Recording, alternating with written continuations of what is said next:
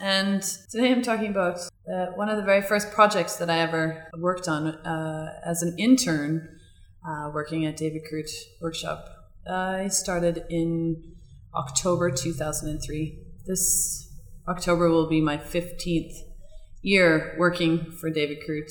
I had recently moved to Johannesburg from Taiwan after graduating from university um, in Saskatchewan the year before.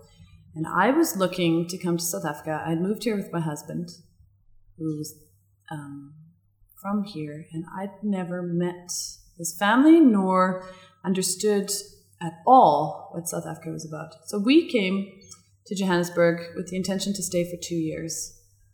I phoned David Krut after meeting with Joe Ratcliffe. Um, I met with Fiona Rankin Smith, and I met with Catherine Smith.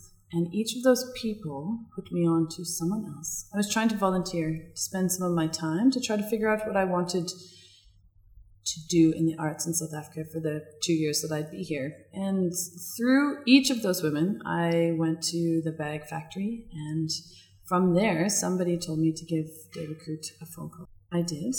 David told me to come into the studio the next day, but he'd be out of town for the for the next two months. And the first day that I started, I walked in and Wim Botha was sitting in the studio working with a printmaker at the time, whose name was Tim Foulds. What I remember from that day was the smell of turpentine, um, Wim Botha's recommendation to read the book My Traitor's Heart, and the beautiful images he was working on of hyenas eating each other. So I started in the workshop by helping Tim Foulds on editioning uh, Colbert Mashile's prints. The first ones we did were Lara Lassou and Dicomo. I uh, was busy uh, printing the monotypes or making the monotypes that went with the copper plates. Colbert had created the the plates with um, a Dremel tool, so they were dry points, but they were really heavy dry points and spit bite. And Tim would ink the plates, and I would ink the monotypes, and together we'd print the full edition. This took us weeks and weeks and weeks. And I, Tim only worked three days a week, so I started in the print studio, hands on, almost immediately. That's what I loved about the internships at David Krut at the time, and now even so. Now it's a little bit harder because our, our projects are a little bit more complicated. But then it was only Tim and I and we were in a small space on 140 Jan Smuts Avenue, a tiny workshop that was at the back of the office that ran Taxi Art Books, and in the front was our gallery. So together, I think there must have been four or five employees. By the beginning of 2004, I started as the workshop manager, and we continued to work on Colbert Mashile's editions for a number of years. A lot of them start as black and white images and slowly evolved into color. Um, normally, with Monotype.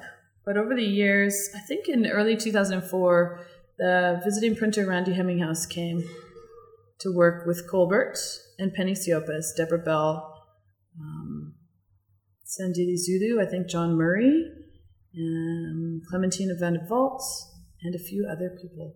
And at that time, Randy started to introduce color into some of the, the plates and some of the images.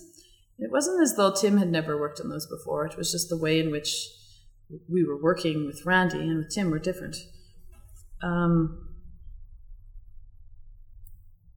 I was fascinated with Colbert's images at the time because I was brand new to South Africa and brand new to his his subject matter, and I was fascinated.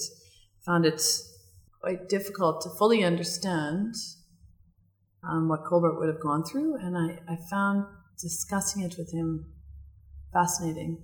I found um, dissecting some of the imagery fascinating. The, the, the, shapes and the way he worked was spontaneous, but also related back to like the patterns of his childhood home, and, um, these moments of angst, these constant, I guess, flashbacks to hardship, to not even hardship. I think it was more mental hardship, onto how difficult um, the circumcision ritual was especially and coming from canada i knew absolutely nothing about this. And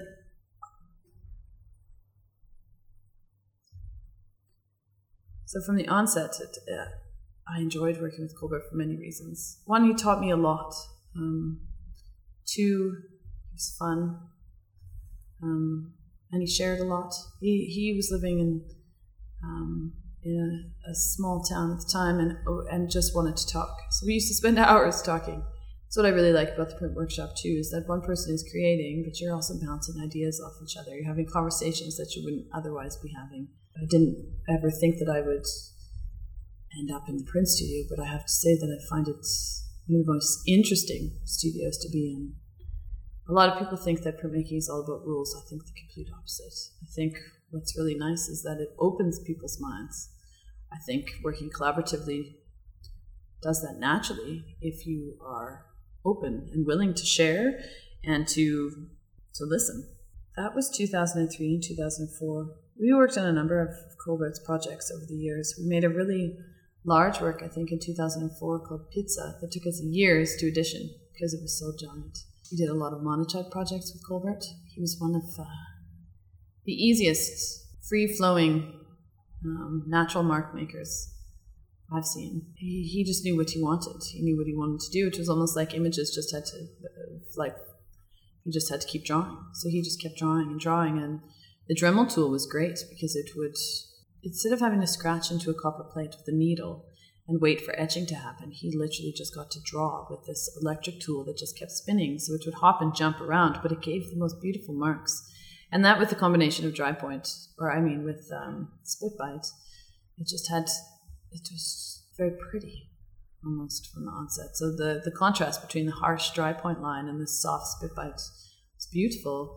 Then his combinations of colors was just he just kept working, working, working. Years later, 2008, we invited uh, master printer Phil Sanders from New York to come and work in the studio. He helped us set up a steel facing tank, which to this day has been has enabled us to make sure that our editions are easier to print, that we can print a more uh, a larger range of color, because of steel not reacting as copper does with color and oxidizing.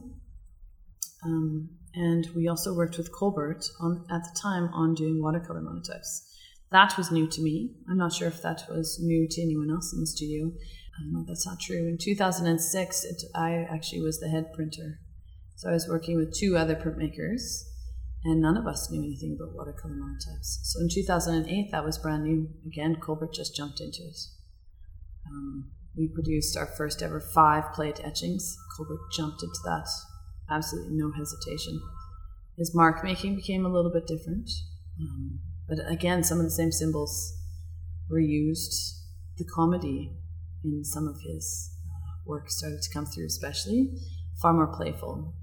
And I like the contrast of how he was working with Phil and how, as to how he previously worked with Tim and how he worked with us when we were on our own. I think that different personalities in the workshop often contribute to how a project evolves and how one conversation leads into the next, and often um, how artists working in the same studio at the same time can influence each other.